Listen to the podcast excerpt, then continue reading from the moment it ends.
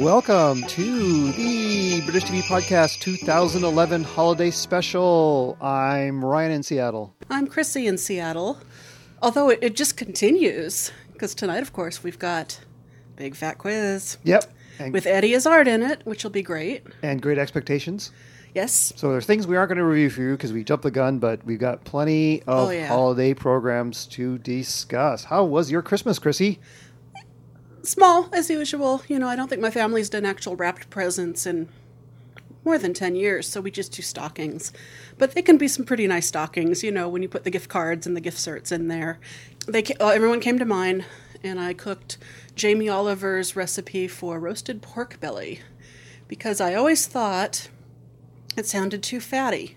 But then I had some at M&S in the deli in London, and it was so delicious. It was the best pork I ever had.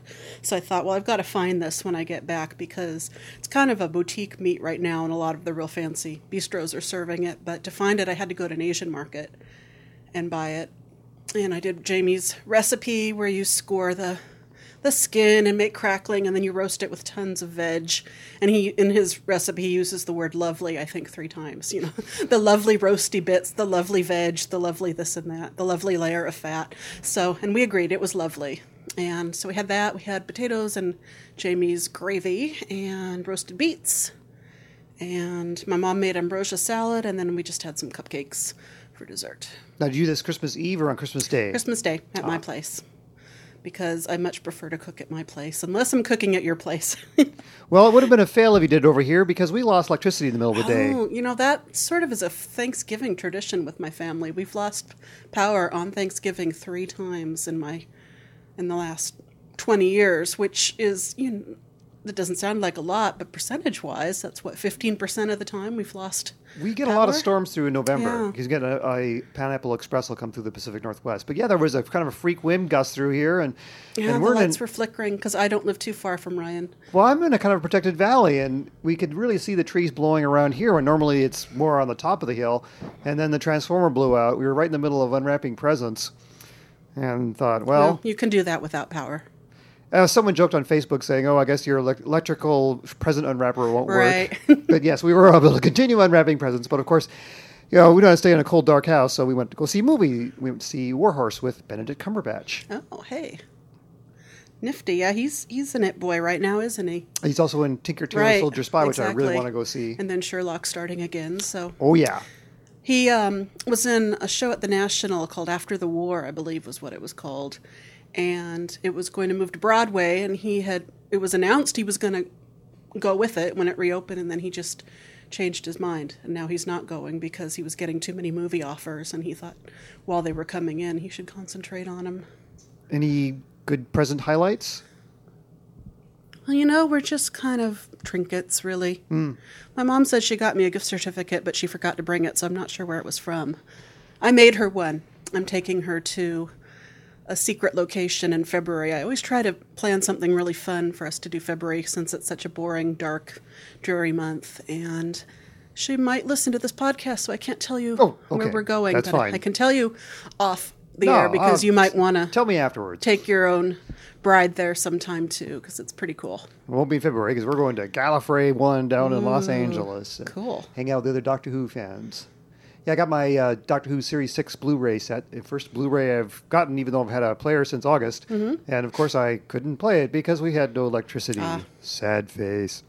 Yeah, we let's say we were out at a movie, and then we went to dinner, and then finally got back so late that I ended up seeing Doctor Who on the BBC America repeat at 8:20.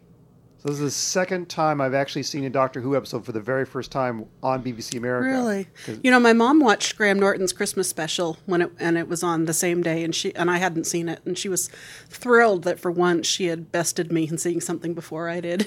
Yeah, I knew it was on the next day, so I just Yep. watched the BBC America version of it. In fact, I watched a lot of BBC America this Mm-hmm. weekend. I should be shilling for them. I think I have that now, but I don't even turn on my box, my cable box, because I just watch British stuff or movies. Yeah. So I don't know. Well, they had a, a Nerdist special, and then they had a bunch of Doctor Who stuff leading up to that. And I wanted to see Graham Norton because Matt Smith was on there Right. and Gillian Anderson. And I was telling Ryan just before he flipped the on switch, I watched a lot of television in the last few days, so he will be very proud of me because usually I'm just, no, I haven't watched it yet. No, I haven't watched it yet, but I saw quite a bit. well, what do you want to start with?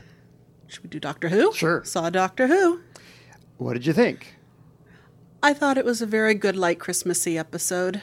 Was the telegram, now, was that saying that her husband definitively had died? It said missing in action. There was some flutter on online about for very sensitive children or children who've lost their parents that could be kind of upsetting like oh you just need to wish hard enough and your parent won't die after all I did is- see some comments to that effect, especially during the war when a lot of people lost their dads. I, I lost my dad when I was 10 and yeah you you want to go back a lot and fix things and change circumstances and can't be done so that might have ruined it for some kids but Well, as a plot of another movie that we'll get to here in a bit. Now, you probably didn't know this because you haven't. I know you haven't seen it, but there was a shout out to a earlier Doctor Who episode because they planet the foresty people, including Bill Bailey, was from was Androzani Major, which was a planet that figured into the caves of Androzani, a very famous I read that online yeah Peter Davison episode. I read all the reviews too, so I'd be able to talk knowingly about that. Here's a fun fact: it's one of the very few planets that the audience has been to, and Mm-hmm. the Doctor has not. He never actually Oh. made it there, but we there were scenes that were set there where we saw the action unfolding. He was on a spaceship there, but he never made it all the way. He he, Hmm. he went back to Androzani Minor, but it was a little throwaway there for uh, callback. yeah, but how to episode. under underuse Bill Bailey and uh, Arabella Weir and the guy from Benidorm whose name I can't think of right now because they were just hardly in it. Oh, and Alexander Armstrong. Yeah, I, I kind of knew they were going to be kind of doing cameos. I mean, you saw Claire Skinner getting her name in the credits, and my wife was, uh, who's she? And I said, well, she's mostly known for Outnumbered, which she'd never seen, but she's quite hilarious in that. She's been around a long time. It was funny. Somebody on the forum of Television Without Pity was saying they kept expecting it. They kept thinking she was Jane Horrocks, and I said, "Well, you know, she and Jane Horrocks played twin sisters in a Mike Leigh film in 1990, 91. so good eye there. You could have been a casting director. So uh-huh. she was in Chef. Remember the first season of Chef with Lenny Henry? That was a good 20 years ago. She played his sous chef. Is, is Chef 20 years old? Yeah. Yeah, that was his first thing he did with his own production company. Because, little aside here, Lenny Henry had a Disney contract to make three movies, but the first one bombed so terribly they bought him out of it. And he came back thinking, because he was somebody, because he got into show business so young with nobody really in his family to advise him. They were just, oh, you know, do what do what the nice man says, you know, because they were immigrants and they just didn't know how to approach this. That all of a sudden their fourteen year old had a burgeoning television career. He did, he did a lot of stuff that he really wishes in retrospect he hadn't, like be on the black and white minstrel show. Oh, yeah. And then the Disney thing failed. Dawn French was on Parkinson talking about how she went out when Lenny had his Disney contract, and people had all the casting directors heard, "Oh, well, you know, this guy's wife. She he's she's famous too. She's very established. You should see her." And she'd go in, and they would give her this look like, "Oh my God, she's fat," and it made her feel terrible. So I don't know. That might have also colored a little bit of that. So um, yeah, once he went back to Lon- London, he decided it was just the new whole complete phase of his life, and he started his own production company and took a lot more interest in, in building his programs and projects from the ground up. And Cl- Chef was the very first one, and Claire Skinner was in it. Oh, yeah, it's been so many years since I've seen it. Yeah, it's maybe not quite 20, but at least 18. Wow. Yeah, long time. Getting back to the Doctor Who Christmas special, Right. I, I'm sort of disappointed that there wasn't a real threat. The Doctor tried to do a good deed, and he just happened to drop everyone in the wrong place at the wrong time, Yeah. but managed to get out of it with more luck than skill. Just the acid rain, huh? Well, it was man versus nature. Mm-hmm. You know, you'd call those kind of you know dramas there, but you know they, they tried to make the wooden creatures somewhat monstery, but they didn't actually do anything very menacing other than look scary. Mm-hmm. But they weren't really that. But yeah, sure lucky that trees trees have the technology to build a vehicle that can travel the time vortex. What do you know? Yeah, and that a compatible host would just happen to along to save the life force of the planet, even though the planet was completely lifeless. Or, Yeah, and it's only meant to be what three thousand years in the future. What Didn't he, he say it was the year fifty something something? Yeah. Yeah. So we're not talking about uh, the end of the world when the forest of Cheem had had billions and billions of years to evolve and Well, intelligent trees, I don't find that hard to believe because those were Earth trees. oh yeah. This could be completely different planet in the Androzani system or Okay. somewhere somewhere nearby. Uh, I did see somebody joke saying, "Wait, they made they made acid for their uh, batteries, but they had to use acid rain. How does that work?" No, I wouldn't worry about those kind of things. And then uh, you know we saw Claire Skinner trying to drive a car. Remember when the doctor had his helmet on Yes. backwards and she kept hitting things, and yet she was able to pilot this vehicle across the planet's surface to reach them, having read the manual for five minutes. Okay. Yeah, why not? She's mother. Mother mummy always comes. It's a Christmas miracle. And, you know, Russell T. Davies, uh, you know, he'd always up the stakes and, you know, the earth is threatened every year. We're going to destroy London this time. Uh, but, you know, he had that common touch that brought casual viewers to the series time and again. And I kind of worry that under Steven Moffat, that Doctor Who's kind of blurring the line between what's science fiction and what is fantasy. Yeah, there there was a lot of comments that there was just too much packed into the episode, even with an hour. And if they'd taken a few things out, they could have had more scenes with the Doctor and Madge, or maybe developed the kids a little better. But I'm certainly not knocking telefantasy. I mean, people love mm-hmm. Merlin. It's a very popular show, and I'm looking forward to the new season being on Sci-Fi next month, which is where I catch them. But I think of Doctor Who as a science fiction program. You tend to kind of have a different set of expectations at a Christmas special. You know, it's meant to be the whole family's watching. You Right. just finished your big Christmas meal, and on most Christmas specials, you can get an appearance by Santa Claus and nobody blinks. Even in traditional sitcoms, you know, it's like, yeah, okay, you can have fantastic elements because it's that time of the year. Right. Or Ghosts of Christmas Past. And the and the sentimentality element, which is what Moffat's real strong point in, was great. I mean, the ending was quite nice to see Amy and Rory there, and he walks in the house and has a little tear. Matt Smith just just have a great face. I was just thinking when Amy was squirting him with the water pistol, just the reactions there. I couldn't picture anybody else doing it quite as perfectly. Yes, indeed. Well, we all love Matt Smith. At least I like Matt Smith. Um, you know, of course, that the Amy. This will be her last season. Yeah. And I saw people like react with hue and cry, and I'm like, "Have you been ever watching Doctor Who?" And the whole point is the assistants leave. In fact, what she's going to be two and a half years. That's uh, that's a record these days. You always have new assistants come in, Right. and like new doctors. It happens. Did you see any of the Charlie Brooker's Black Mirrors? No. He produced this series of three one off dramas for Channel 4 that took a look at how technology might impact society in the future. And the first one was uh, na- the national anthem. A popular royal princess is kidnapped, and the ransom demand is for the British Prime Minister to appear on live television and have sex with a pig. Oh, okay. Uh, Lindsay Duncan played the PM's ruthless advisor, and the suspense builds about whether he'll go through with it or not before the princess can be rescued. It's cynicism at its finest, and with a surprisingly happy ending, although not without consequences. Oh, that poor pig. Okay. Yeah. the second drama, 15 Million Merits, starred up and coming actor Daniel Kaluuya as Bing, a drone in a dystopian future where you literally bicycle all day to generate credits, which are needed for everything from toothpaste to turning off annoying spam advertisements that fill your sleeping cubicle surround video screens. Hmm. The ads are all are so all pervasive that closing your eyes triggers an alarm until you open them up again and continue watching. Despite all the high tech shininess, it's a lot like being in hell.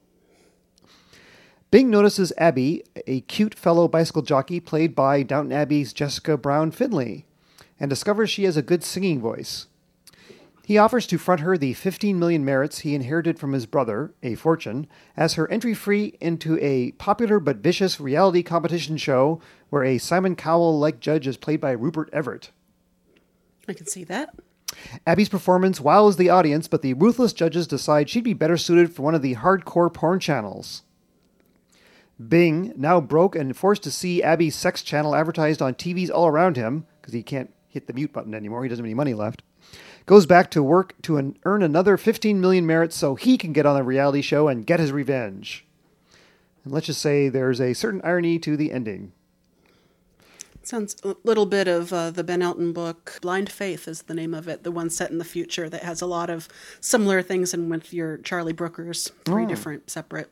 There's a lot of, lot of, uh, I don't know if you read that, but there's a lot of similar things happening. Oh, we have a guest star cat here. Hello, Cat Self. What do you think about British TV? I find it a fine thing to sit on a lap and go to sleep in front of. And that's our that's the cat review. the third Black Mirror drama was The Entire History of You, which posits a world where a memory chip behind your ear allows you to record every single moment of your life, play it back, and even share it with your friends. Yeah, that that's Ben Elton's book too. Jesse Armstrong wrote the script for this one. And if you are a jealous husband who thinks his wife is having an affair, you can imagine how the arguments go when you have video backup of every single statement and comment ever spoken on the record and available for review. So sometimes honesty is not the best policy. Hmm. Well, those sound good. Yes, a big fan of Charlie Brooker. We've obviously done a show about him. Let kind of push people's face and saying, you know, not all these gadgets and gizmos you're getting are going to make your life better. Just think about them. And there's Without You, uh, Anna Friel from Pushing Daisies, but she's actually British, so she was having her regular British accent here. In a three part ITV drama as Ellie Manning, a woman whose husband Greg, played by your Mark, favorite Mark yep. Warren, I've got it sitting at home, but I, I didn't watch it because it wasn't Christmassy. It definitely is not Christmassy. Mark plays Greg. He dies in a car accident with a strange woman sitting next to him. Mm-hmm. And Ellie can't believe her husband was having an affair, and the coroner's inquest rules it an accident.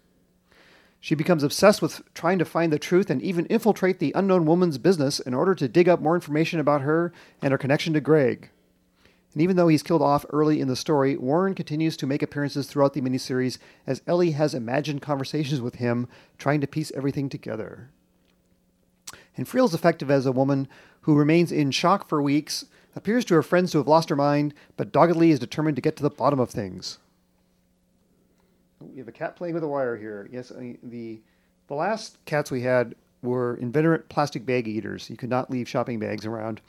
And the new batch of cats here love to eat cables, and they've already chewed through two of my oh, iPhone earbuds, which are 31 bucks to replace. Mine don't do any of that. You have good kitties, huh? So, did you see Lost Christmas? Yes, Okay. with the fire juggling. yes. And I saw that Eddie was the executive producer of it as well. I definitely think it was some vehicle that he kind of wanted to do. Mm-hmm. Uh, he's also in Treasure Island, which I don't know when Sky One is showing that. Is that in the new year? Yeah, yeah. Okay, that should not be for a few weeks, but interesting. looking forward to that. Well, Lost Christmas, a young boy loses his parents on Christmas Eve to be brought up with his diminished capacity grandmother. I assume she has Alzheimer's or mm-hmm. something similar. And he becomes a sneak thief for a family friend who is a fence for stolen property.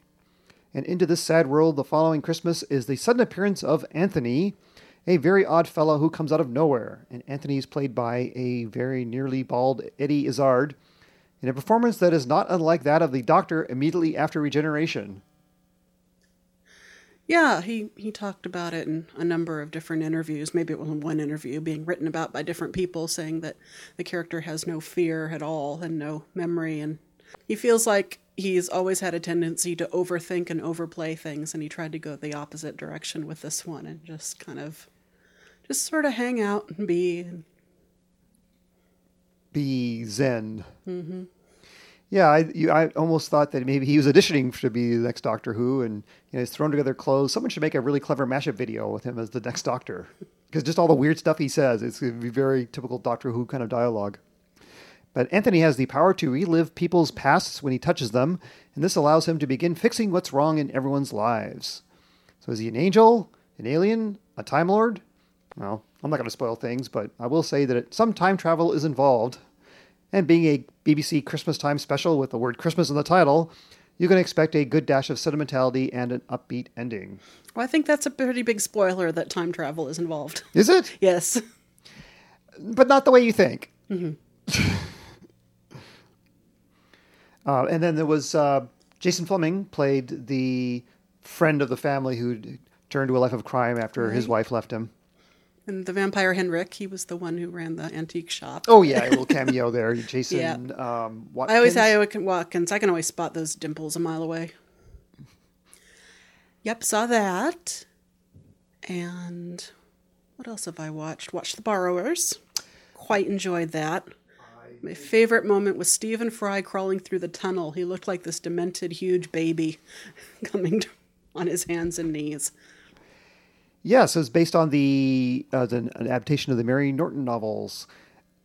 Stephen had, well, he basically ostensibly played the villain in this thing since he was a professor who theorized about the existence of, bar, or what do you call him, Homo, homo sapien Redu- reductus.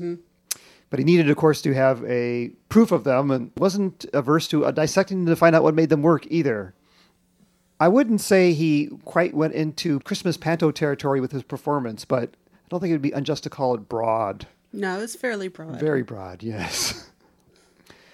He was quite smitten with Victoria Wood as well, which was cute. Victoria Wood playing a granny, Yes.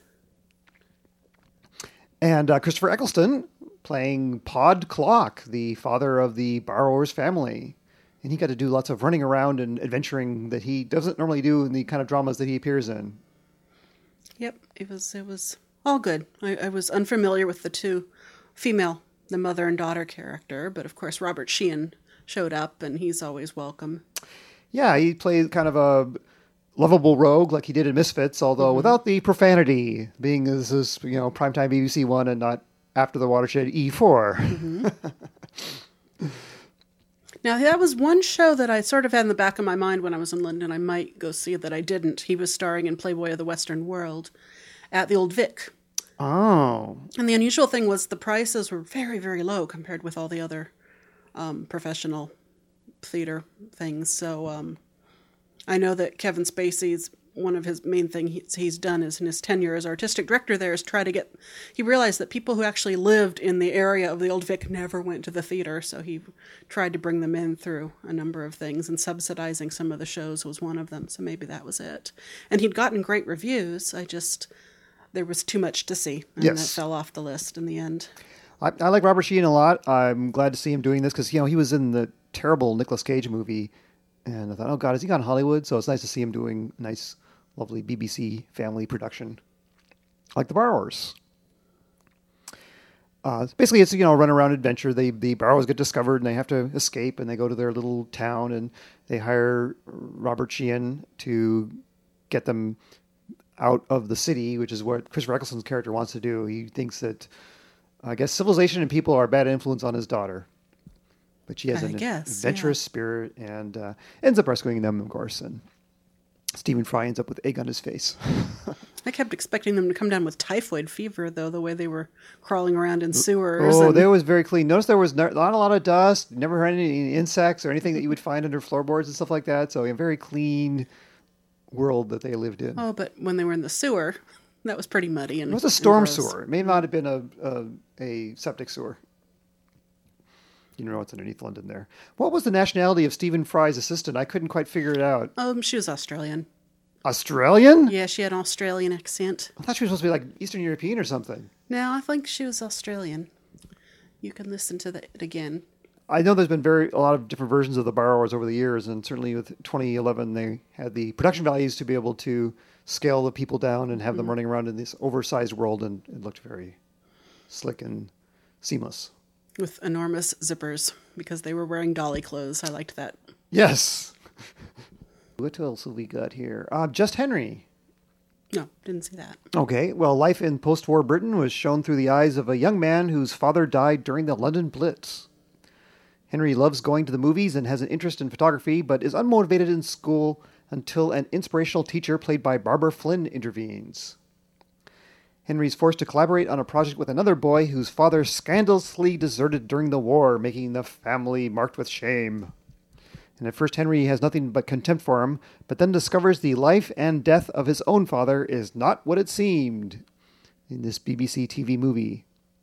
Now, things got laid on a bit thick near the end, like Henry's mum going into labor immediately after they were kidnapped, and the rather plodding way the police reacted to real villains of the 1950s. Dean Andrews from Ashes to Ashes, remember him? Uh, he continues to escape typecasting as a bastard by playing another sympathetic father figure, kind of much as he did in Marchlands. I think he wanted to get away from that uh, kind of person he was playing. Um, Just Henry was a nicely mounted period coming of age movie with winning performances by the entire cast.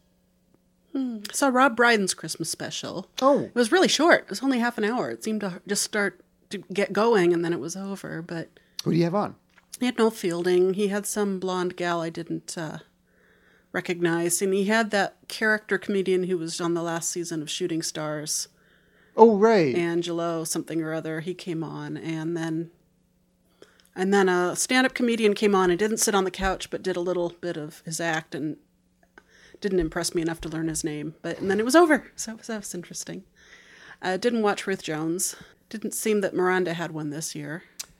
No, I hope there'll be an unwrapped sometime soon. I haven't actually gotten the schedule yet. Tomorrow morning, I will uh, go through and work on the schedule for the first week in January, and we'll see what uh, treats await us. Well, I think she's Eddie's team partner on the Big Fat Quiz, if I'm not mistaken. oh, So excellent! that will be fun. Yeah. She's going to tower over him. He's not a tall gentleman. They're sitting down though. Oh, that's, well, still, torso wise, she's got a few inches on him, I think. Probably. Yeah, I wanted to put uh, Miranda on my top 10 list, and I realized there were new Miranda episodes in 2011. So that's the only reason it's not on there. But uh, we're definitely looking forward to the third series, which will be on BBC One. Did you see her hosted episode of Have I Got News for You? Yes. Recently, very good. My favorite of the season that I've seen so far, and I've seen most of them. Did you see Catherine Tate's uh, Laughing at the Noughties? No. Because Miranda Hart was in that, and also talk with Noel Fielding quite a bit about Mighty Boosh. Yeah, he said um, that uh, Julian's off doing theater Oh, right now, so the Boosh is kind of on hiatus. He, he, Julian wanted to try his hand at legitimate straight theater, so Noel's doing his own show, which is even crazier than the Boosh. Mm-hmm. hard to imagine. Yep. And then there was Lapland. No, I didn't see that. It was another BBC TV movie. It could been called Benidorm Goes North, with an extended British family going on a trip to Lapland around Christmas time. Sue Johnston plays the matriarch of the family whose husband has just passed away. Her two adult children have both married and each have two kids of their own. Julie Graham plays one of the wives, a bit of a smart mouth who'd rather be home for Christmas sitting on the sofa than stuck in a winter wonderland. The kids are anxious to see Santa, but numerous coach trips narrated by the irritating Jingle Jill to Lapland's tourist highlights never quite reach him. And Jill was played by Zawe Ashton. She was last seen as a rebellious housemaid in Channel 4's Fresh Meat. Of course, there are fights and manufactured drama like any family in a drama like this, but the differences are resolved by the time the Northern Lights are finally spotted. And I doubt this will convince anyone that Lapland should be their holiday vacation destination next year. And then, uh, did you see the Downton Abbey Christmas special? No, it's not a show I've really watched. Oh, so I know I should. There's just so many to catch up with now, and so did you see series two? no. Oh, okay. Well, yeah, it's difficult to talk about uh, the Downton Abbey Christmas special without giving spoilers for the second season, which begins next week on PBS. Mm-hmm. I assume most of our listeners are going to be seeing it then. I will say that it got an audience appreciation index of 92, which is a real feat. By comparison, Doctor Who got an 84. Mm-hmm. I will say this about the last season of Downton Abbey. Despite some dodgy detours during the second series, which saw storylines involving crippling injuries and amnesia, I was waiting for an evil twin to turn up. Overall, Downton Abbey is still a very compelling drama. What put it over the top for me was the Christmas special, though. Imagine sitting through a typical soap opera where the writers suddenly step on the gas pedal and crash through every secret lie and hidden agenda that has been percolating for the past two years in an astonishing rush of revelations and plot advancement. Maybe the numerous commercial breaks were so the audience could catch its breath. The Downton Abbey Christmas special might be one of the best ones I've ever seen, delivering everything you'd want in a series, with the possible exception of a Lost Dog plotline, that thoroughly rewards fans of the show. I mean, no wonder it got a 92 AI. Now, I have no idea if PBS has scheduled the Christmas special as part of its Series 2 package, or else if Americans will have to wait until next Christmas to see it, but rest assured, it is very much worth the wait if only to hear the best comeback you'll ever witness from Maggie Smith. And that's saying something. she gets the best one liners. Did you see the first of the new AbFabs? Yes, just saw that. Yeah, it was uh, called Identity, the first of three new episodes for the now 20 year old comedy. Uh, Jennifer Saunders keeps. The J team, as they call it. Is that what they call it? Well, because it's Julia, Jennifer, Joanna, June, and Jane. So Oh, that is, yes. I didn't realize that. Well, they're all back. Edina, Patsy, Saffron, Mum, and even Bubble.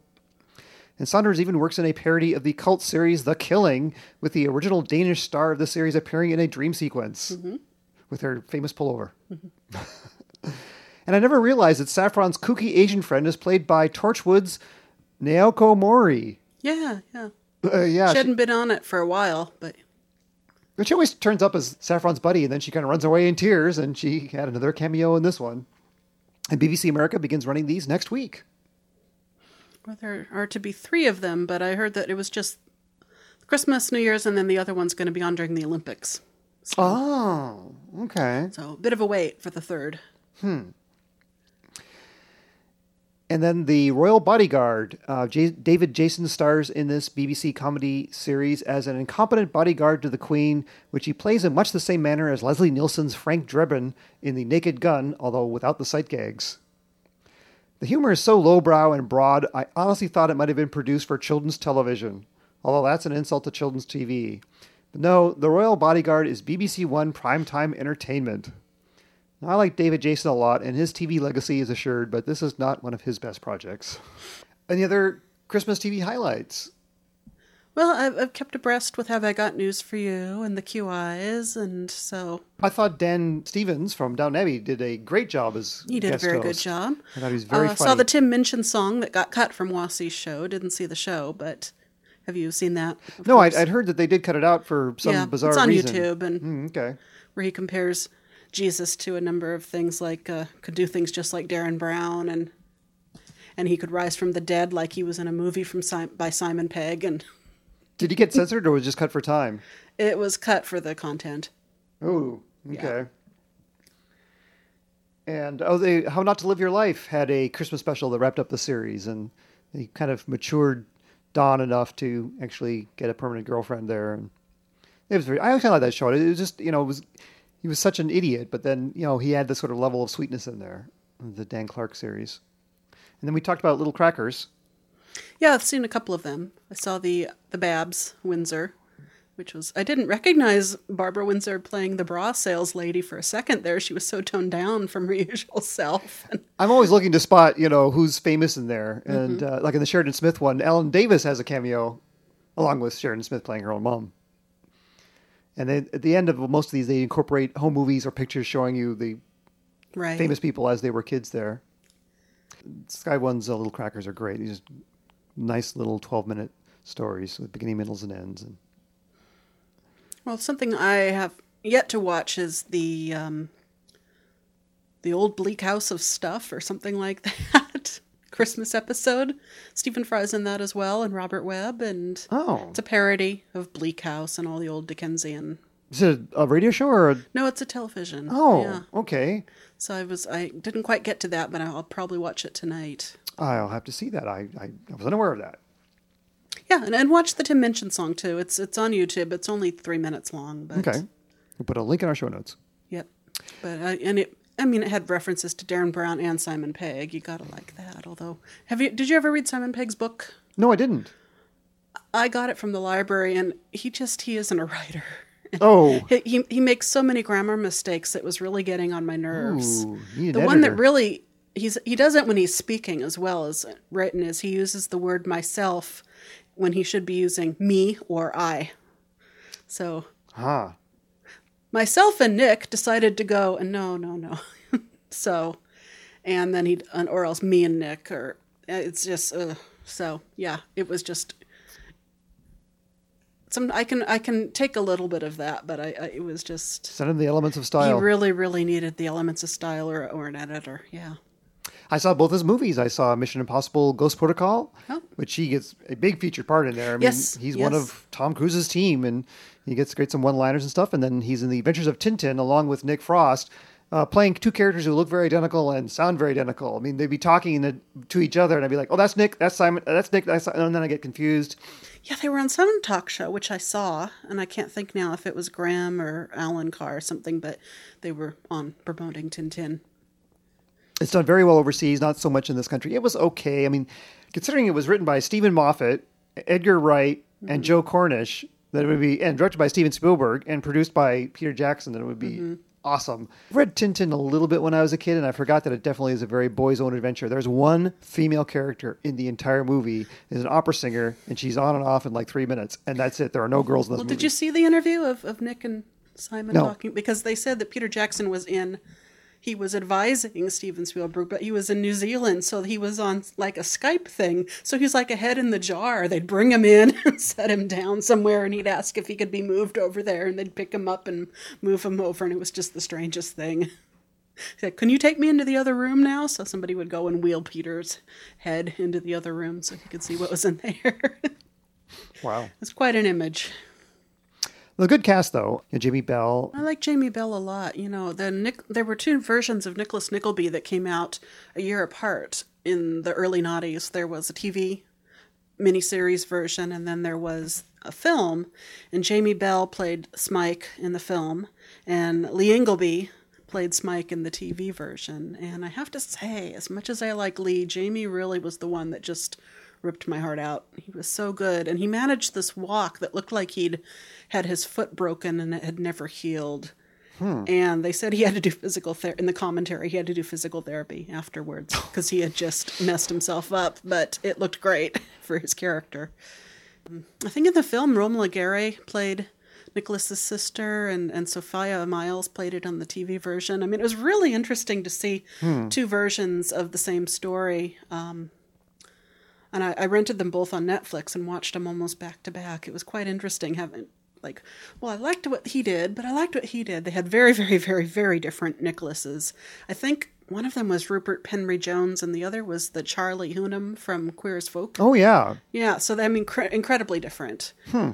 And in the film, um, Barry Humphries played uh, both a female dame, pantomime dame, and a male character in the same theater company. You'd, and at one point had a talk with himself. It was very fun. And Alan Cumming was in the film, so I can recommend those too if you're feeling they're a little Christmassy. They're not really Christmassy, but they still feel Christmassy to me because they're kind of set in the winter and quite like them. If you're f- feeling Dickensian and you g- get all through your British uh, Christmas telly, I will eventually go ahead and get the Nicholas Nicklebys and, and watch them.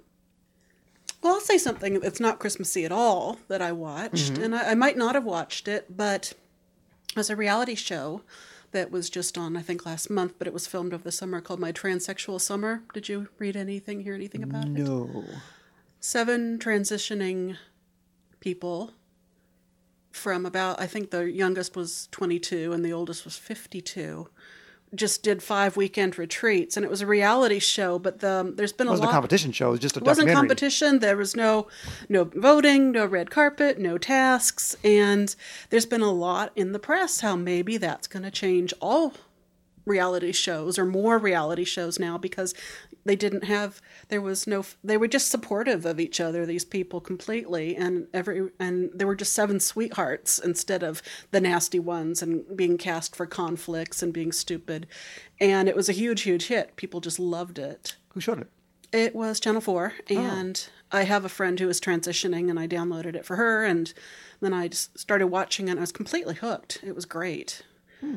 Um, yeah, there were three female to male people and, and four male to female.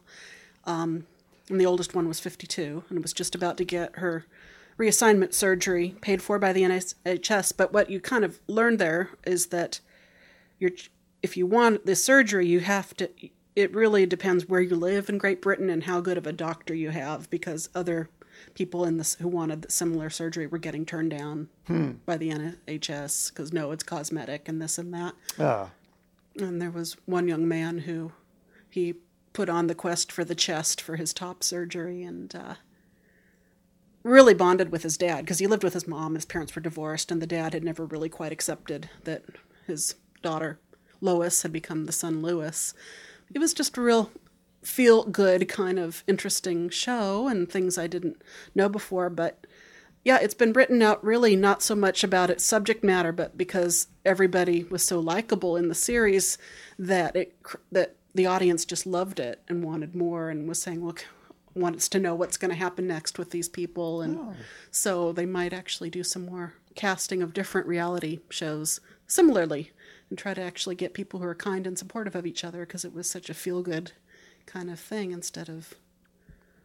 Is Channel 4 making up for introducing Big Brother to Britain? I guess so. Yeah, it was real interesting. It was just they just had five long extended weekends at this really nice place out in the country, and then they'd follow people back to their real lives. And not all seven had their quote unquote stories featured. They picked out, I think, a few of them and, and really kind of followed them more. But it was it was very heartwarming and hmm. special, and they all became great friends. And some of them didn't know any other transgendered people. Really? So that yeah. Hmm. So that was one of the the younger ones. And there was one the one of the gals, Dawn, who's 22. She just couldn't get hired, and they actually took the camera crew along with some different job interviews. And it was always, well, we have no problem with that, but w- but we can tell that you used to be a guy, and our customers might feel uncomfortable. And I mean, it was incredible how hmm. often she got this. Before finally, she just got this little job at a coffee house in a mall and all the other people who worked there were about her age and they all liked her and the customers were fine. They didn't care.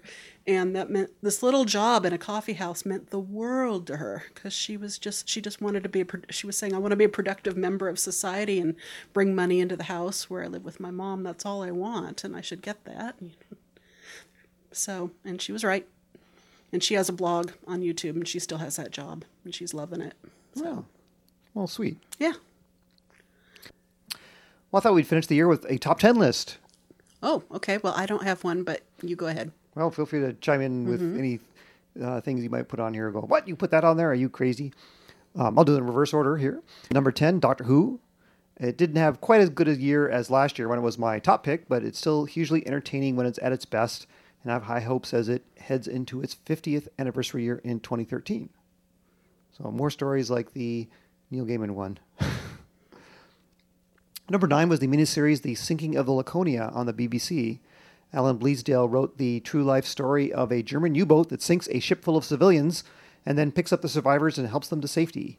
It was well mounted, great performances from Lindsay Duncan and Andrew Buchan, and it made this a gripping war drama. Number eight, this is something I've been foisting a lot of my friends here the children's series and this year's British Comedy Award winner, Horrible Histories. Mm-hmm.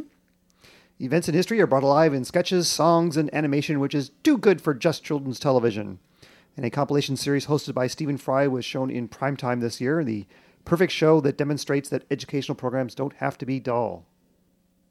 Don't know why they're not showing it in this country. Uh, my pick for number seven was Hugo Blick's The Shadow Line, a seven part, very dark drama that was not for all tastes, but I just ate up its cynicism and great turns by Chiwetel Ejiofor and Christopher Eccleston as wounded souls on either side of the drug trade. My favorite comedy of the year was the final season of Ideal at number six. I loved the crazy madcap characters that filled this Johnny Vegas series about low rent drug dealers and their friends living in a Manchester building. The best one liners on television. It will be missed. Number five was Being Human with another gripping third series. Although I'm kind of worried that cast changes for the next series might conscript it to the same fate as Misfits with too much turnover alienating fans. Assuming everyone has seen the third series, you know, Aidan Turner is not coming back. Yes. He's dead. Really, really dead. He, he got staked, Yeah. and so did Herrick and his dimples. I'd like to see more Lee Ingleby. I don't know if it, the plan is to bring him back or whether he was just sort of a one off king of the Vampires. Thousand year old, yeah. Yeah. Uh, number four was the miniseries The Crimson Petal and the White, starring Romola Garai and one of a number of strong performances in 2011 by Chris O'Dowd. Mm-hmm. This was his year, and he was in Bridesmaid, which might get an Academy Award nomination. Right, and he's in their next project that the exact same team of people is doing too, Kristen Wiig, and Oh, yeah. except this time he's paired off with um, the other ex SNL per Maya Rudolph. He'll be her husband in the next one that they. But they have this little ensemble that it's almost the entire bridesmaids people making a completely different movie now. Well, Graham Linehan announced that they're not going to do another series of the IT crowd. You probably saw in Entertainment Weekly the picture that Mm-hmm. Oh, yeah, Richard Richard. Ayoade is in Ben Stiller's next movie. Yeah, Neighborhood Watch. Yeah. I saw that. So good on him. Back to uh, the Crimson Petal and the White uh, was the life of a Victorian prostitute told in this first-rate adaptation that really showed the grimness and misery back then. It is definitely not your mother's period costume drama. No, and I and I even slogged through the book, which is enormous. Took this fellow twenty years to write. It's a huge, huge book, and it was very good too. Yes. But I think they did a good job of, of taking the best of it for the miniseries. We talked about that way back on in some show, which I don't know which number it was. Ah, Shameless was my third favorite series of 2011. A great drama still anchored by David Threlfall as Frank Gallagher, his family, neighbors, and friends. And it's a rarity for a British series to hit 100 episodes. Number two was The Promise, a very topical Channel 4 drama about the Middle East situation and how it came to be, dramatized through the eyes of a modern girl as well as her grandfather, who was at the messy establishment of Israel. It's really tragic, and all the more so because even though it has fictional characters, the situation they are in is all too real. And it's pretty amazing to kind of just be dropped into this world. And number one this year was Downton Abbey, which, like I said earlier, was capped by the two hour amazing Christmas episode. And though writer Julian Fellowes can't resist using well worn soap opera cliches sometimes, his characters are so vivid and for the most part decent, we can't help get involved in their lives. It might be impossible for them to top it in the third season, but I'm sure Fellowes has more dramatic tricks up his sleeve in 2012. Yeah, my honorable mentions for 2011 would be uh, Luther and The Hour, uh, Misfits, The Fades, which I saw trailered crazily on BBC America, and it might even have a bigger audience here than it did in Britain because it was on BBC Three over there, and mm-hmm. uh, kind of got mixed reviews. I thought it was really good. I, the, you know, kind of a serious horror miniseries and Daniel Kaluuya is in that as well. And then Lark Rise to Candleford, which uh, I always enjoyed that show, and mm-hmm. this was his last season, so that was another one that I liked. Yeah, coming up, there's a new version of Great Expectations beginning on the BBC. It ran too late for us to review, and it stars Gillian Anderson, Ray Winstone, and David Suchet. And it'll be on Masterpiece Classic in the spring. I know they just showed the uh, Poirot The Clocks this week on ITV, which was on PBS ages ago. Mm-hmm. It's so strange how they schedule those things. It does happen sometimes with Marples too. Yeah. Uh, they basically ITV, you know, they shoot these things all in a row and then they hold them for holidays, whereas over here they just bung them on. Yeah, I actually prefer watching Marples in the American broadcast because no commercials. Yeah. Which is nice. Yeah, I can't actually imagine sitting through Downton Abbey in real time. There are a lot of advert breaks. Mm-hmm. I mean, it's a 93 minute program in a two hour slot. That's American level ad breakage. And the new series of Sherlock is coming beginning on January 1st in the UK. Another three TV movies will reunite Benedict Cumberbatch's Sherlock Holmes with Martin Freeman's Yay. Dr. Watson. PBS won't be showing them until April or May, but if you just can't wait to see them, but you're allergic to piracy, the Region 2 DVD of the three will be released in the UK on January 23rd. So it's perfectly legal to import it from Amazon.co.uk, assuming you have a region free DVD player. Well, we'll have to get that because, you know, I got the first series before and way before it became available to PBS, but I, I work for PBS stations, so certain episodes found their way to people there. And because of that, we actually were one of the few stations to use an episode of Sherlock as a pledge special and pledge premiums with it, and it did extremely well. So yeah, it's not going to sneak onto the schedules, well, especially in Britain, being getting a New Year's Day launch, whereas the first series was you know bung out in August, and they really kind of thought it would sink without a trace. And whoa, were they surprised? And then freaked because there were only three episodes. You know, that just made everyone so sad. It takes a lot to produce a quality Sherlock Holmes story. I mean, you're not going to do 13 a year. No one is that good of a writer. So yeah, I'd rather get three good ones than 13 kind of uh, mediocre ones. And you know, trying to nail down Cumberbatch and Freeman in the same room is going to get harder and harder. Those guys are both in big demand. So hopefully they've got them locked up to do a third batch at some point. It's funny though, if you look at the Internet Movie Database under Martin Freeman, people were calling for him. If there's ever a version of The Hobbit, Martin Freeman has to play Bilbo Baggins 10 years ago in the comments. It's so funny. It's kind of like talk of the role you're born to play. Uh, he's living the, the yep, dream. And the, and the preview came out just this last week, wasn't it? Oh, yeah. Yeah. That was cool. Yeah, I saw it in 3D even. And uh, yeah, it's like, oh, 350 days until this movie comes out. This is cruel. But yeah, a lot to look forward to uh, at the end of next year.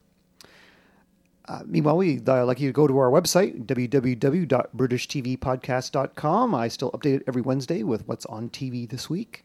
And you can find links to headlines and show notes for this episode and an archive of our previous 101 episodes, which people are still downloading.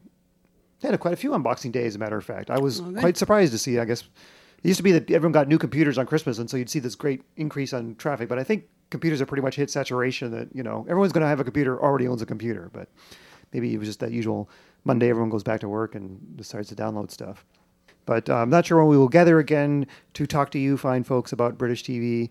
Probably when we hit a critical mass of stuff. Although we're not going to have an Easter launch of Doctor Who this year, so Yep, uh, nothing there. When the mood strikes us is when it will happen. I guess so. So stay tuned to our Facebook page, um, on Twitter, at Brit TV Podcast, and you get all the info there. So thanks for listening to our holiday broadcast. Yeah, from Brian Christie and one very tuckered out kitty cat. Oh, yes. Oh, she woke up when I said kitty cat. And we wish you all happy 2012. Bye bye. Bye.